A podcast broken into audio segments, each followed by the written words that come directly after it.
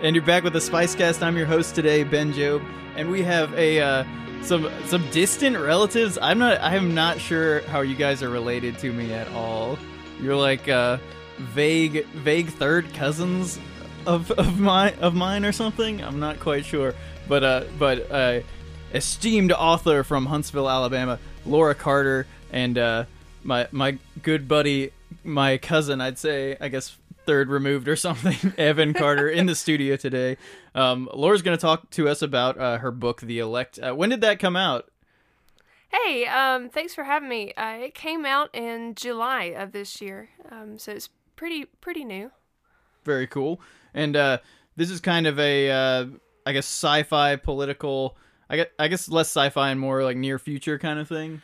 Yeah, so it's sort of a dystopian retelling of David and Goliath. This is sort of the first part of the story, and I'm working on the sequel right now, but it's near future, light sci-fi. Mm-hmm. Now, do you focus a lot? I really like books that focus a lot on the setting. Is it a pretty personal, like interpersonal kind of story, or is it a lot about the broader kind of strokes, or? Well, so it centers around a 17-year-old named August who kind of awakens from basically a lifetime of being a child soldier. Mm-hmm. And he ends up mixed up in this rebellion movement that's going on inside of his country, and he doesn't really know exactly where he lays inside of that rebellion. And so the story for him is it's very personal. It's first person, so you kind of get an insight into his head. But I really enjoy writing scenery, so a lot mm-hmm. goes into the imagery in the book. I would say that probably writing dialogue is one of my harder parts, but I love to write about the way things look or how somebody behaves. So would you say like the setting for this book came first, or did you have an idea about what you wanted the characters to do first? So I know it's going to sound really cheesy, but the idea actually came to me in a dream. Mm-hmm. That is not cheesy at all, though, because there's so many musicians come in here, and they're like, well, this morning I woke up and I just wrote this song. It's like, that's very gratifying to hear. I'll tell you that.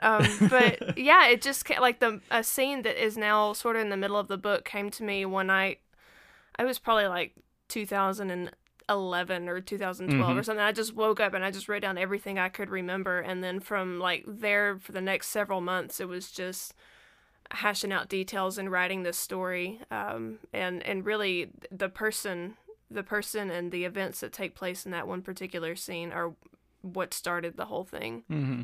So, and it's kind of interesting because I think people in music a lot of times get that too, where it's like, I've got the hook for the major middle mm-hmm. part of the song, and then you have to figure out how you're getting how do you bridge there. Forward and backwards, exactly. Did you have an idea for your like main character from that immediately, or did you have to like fill him out a lot or her? So a lot of people, I guess, like you have the J.K. Rowlings who map out like the entire story before it's even like pen to paper. For me, I'm more of a fly by the seat of my pants kind of writer. Yeah. So I just let the characters take me where they want me to go, and see what comes of it. Very cool. And you said this is kind of aimed for like a teenage audience, but you have a lot of adult readers that get into this. Was that like a conscious choice, or did it just lend itself to that kind of age group? Or I think it's more the trend in literature right now, or mm-hmm. if you could call this literature. It's you see a lot of young adult crossover books that that adults like just as much as teenagers. And I teach high school, so my week is filled with 150 teenagers I see on a rotating basis. And so that's really, I mean, a lot of inspiration just comes from them, from talking with them and the thoughts that they have, and, watching them try to figure out their place in the world as well. Yeah. And I was going to ask you do you have any like students in particular that inspired certain characters, or is it just kind of an amalgamation, or? Yeah, it's sort of a blending. August is kind of a creature all to himself, and it's hard not to take inspiration from my students, because teenagers They're very frustrating, but they're awesome at the same time, and they're really funny. And so I incorporate little quirks and attributes that I can when I can. Yeah, and you guys are both high school teachers, which seem like you're some of the most brave people. It's a different world, but you know what? My kids have always been pretty awesome. You know, there's always a couple of stinkers, but you know, for all the work that you put into it, if the kids didn't make it worth it, you wouldn't have mm-hmm. teachers. So you said this came to you many years ago. How many years, time total, you think you put into just this book? So started writing it, I think, about 2012, and it, you know.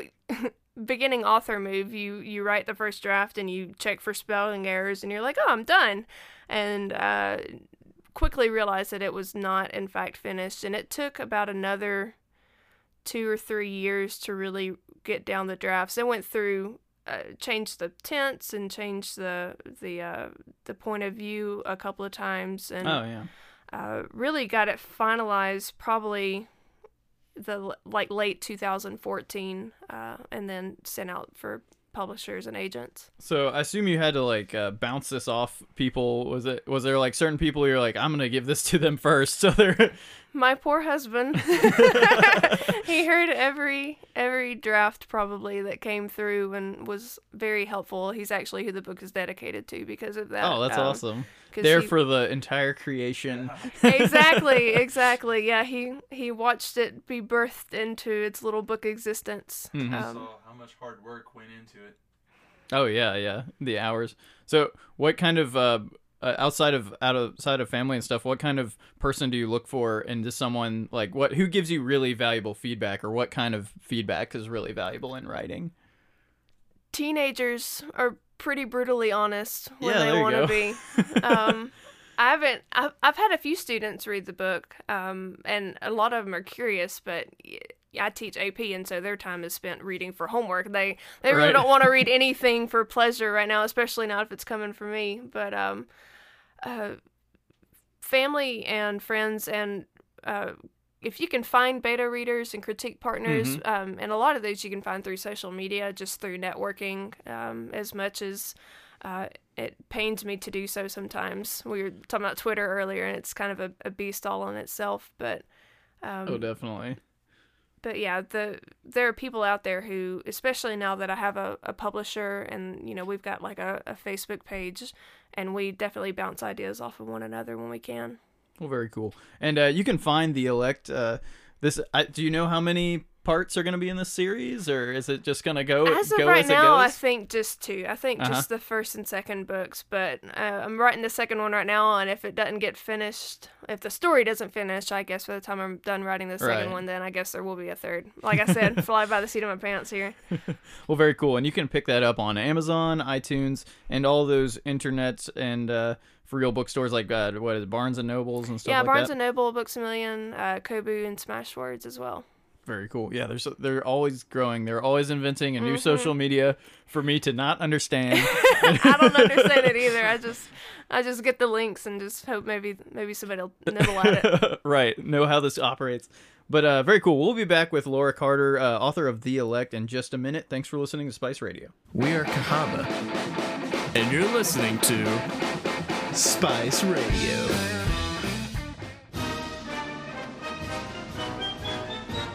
Do you have a podcast, a vlog, or a website devoted to haikus about people at Walmart? Well, if you do, Spice Radio wants you. Drop us a line at spiceradiohuntsville@gmail.com or get with us on the Facebook. Now get out there, Sparky. This is Spice Radio.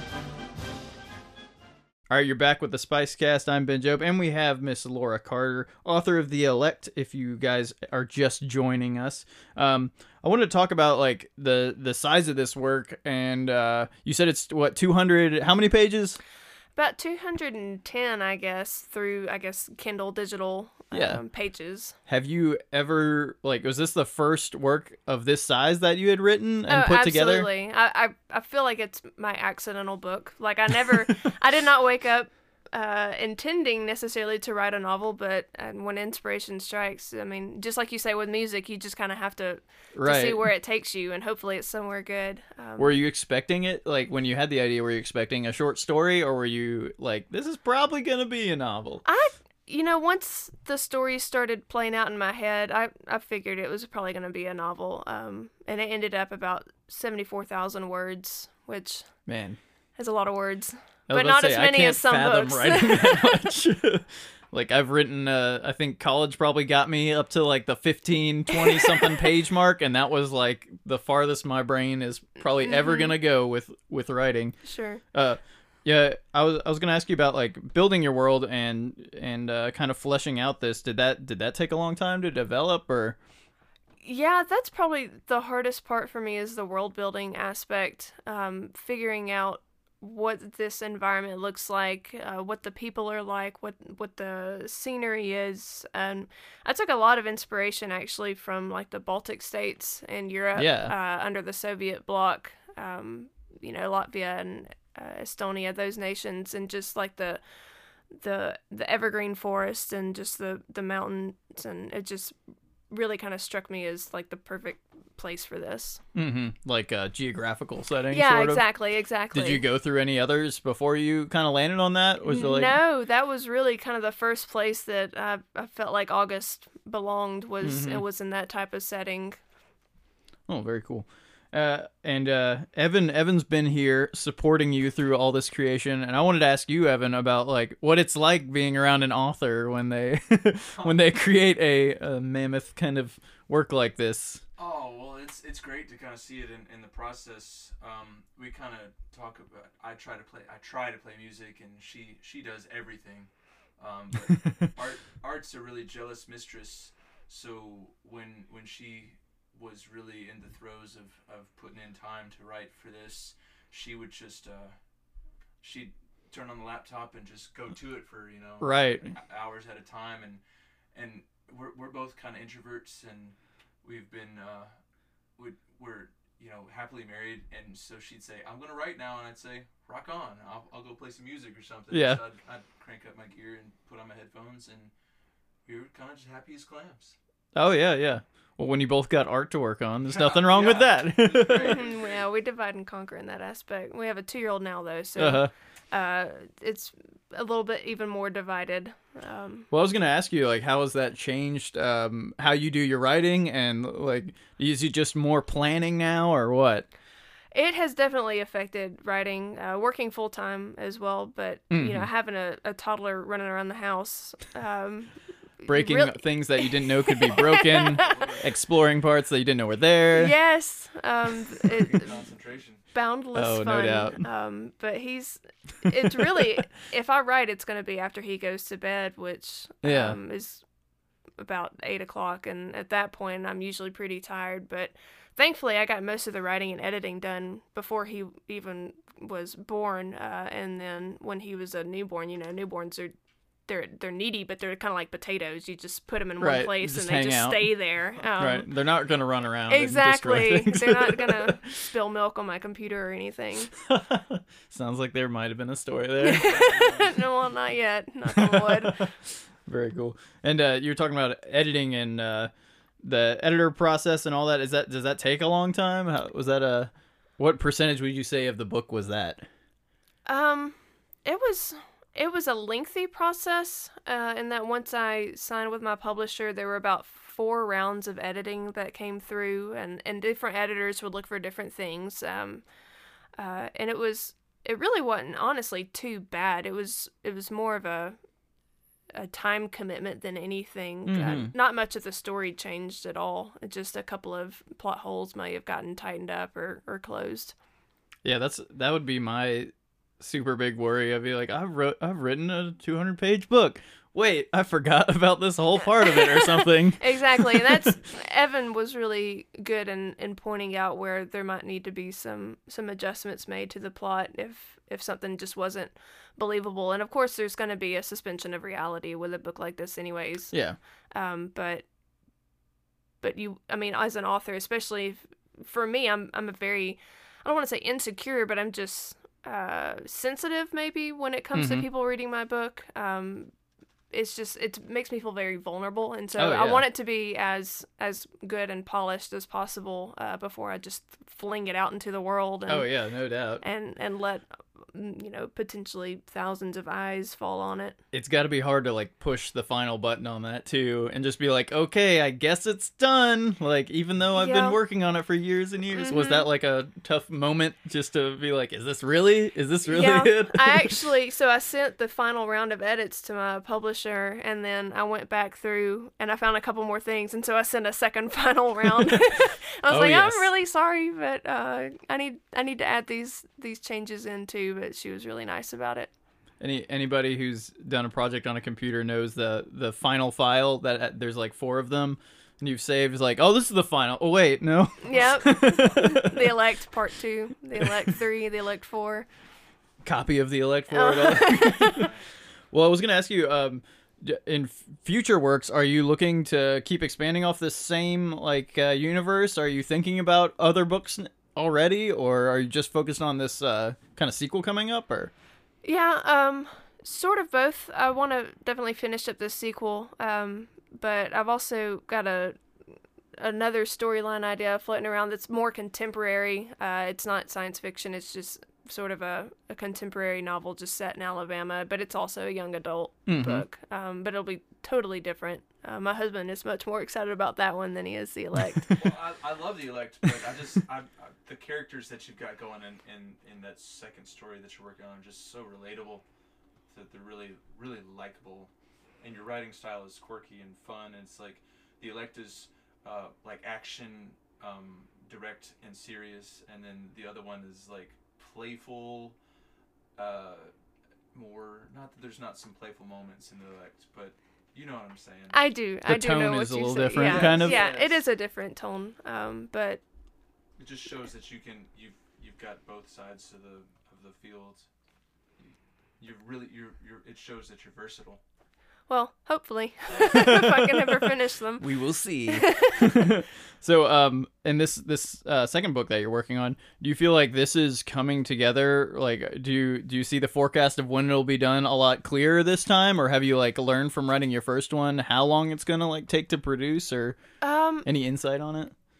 You know, I know where the direction that I want the story to go in, and you know, have a general idea of how it's going to end, especially, I mean, if you know the story of David and Goliath, hopefully. Yeah. But it's going to take a little bit longer, I think, to write this one just because of the time commitment. You know, when I wrote the first one, I was working part-time and no kid. Right. So life has taken me down this road, and as fun as it is a time-consuming road. But I just need more motivation. I need to kick myself in the pants a couple of times. Well, guys, pick up the book The Elect on Amazon or iTunes, and give Laura some motivation. Give her some feedback. Do. I tell people a lot of times it's like getting feedback from people is a really hard thing to do, and I didn't expect that, starting making podcasts. Just I was like, I'll take bad feedback. I'll take any feedback. I don't care if you want to tell me I'm terrible. I just want to know something. And it's reaching out for feedback is kind of a big deal to me. And like I said, that vulnerability with writing a book is where that comes in. But really, just any kind of support is awesome. And I really thank you for letting me come in and talk about it. Oh, of course. And I'm hoping to get more writers and help my tiny brain figure out how writing works and stuff, because I'm so far from it. I can't do poetry, I can't write I can't write lyrics, so I'm just amazed by all of it. But before you go, I wanted to ask a little bit about people getting started in writing. Do you have any tips or places to start for people that might be interested in writing novels and stuff? You know, quite frankly, Twitter, as weird as it sounds, is a really great resource for networking, but there's all kinds of hashtags that float out there for literary agents and what they're looking for, and then publication tips and reading blogs that people have written on writing, you know, authors. And that was sort of really where I got my biggest help from, was going in and reading like success stories, like how did you get your book published? And so I actually have my success story, if you know, air quotes there, on my website, and how my book did get published. Mm-hmm. But that was probably the biggest help for me was networking through social media. Oh yeah. Yeah. And, I tell a lot of people, and the art is part of it, but there's so many other things that go into, selling your artwork and spreading it and stuff. There's so much marketing and all sorts of things that you don't even think about when you're just an artist or a writer or any of that. There's so many aspects to the whole industry that you don't know until you've been go knee deep in it. Yeah, I think that's the artist's downfall, is having this dream that, you know, once you hit that finalize button, everybody's gonna be like, oh, this is the greatest thing ever, and then, you know, 4 people see it, and right. And marketing is definitely the hardest part for me. Well, check Laura Carter's stuff out. You can actually find her, I guess you got your bio and some blog stuff on laurawcarter.com. Correct, yeah. Yeah, and you can find The Elect on Amazon, iTunes, and digital bookstores. And I guess, is it running print as well? Not yet. Have to, the publisher is an indie publisher, so you have to hit a certain sales point before they do print. Very cool. We'll grab it on iTunes and Amazon, and give Laura some feedback and check out The Elect. Thanks again for coming in, you guys, and talking to me. It's been great to see you again, really. Thanks for having us. Yeah, it's been great. Yeah. All right. Well, stay tuned to the SpiceCast and Spice Radio for more local content from the Tennessee Valley, and have a great night from Spice Radio. This has been a production of Spice Radio from Huntsville, Alabama. You guys know what you want, and you don't have to do too much to get it. Get with us at spice-radio.com.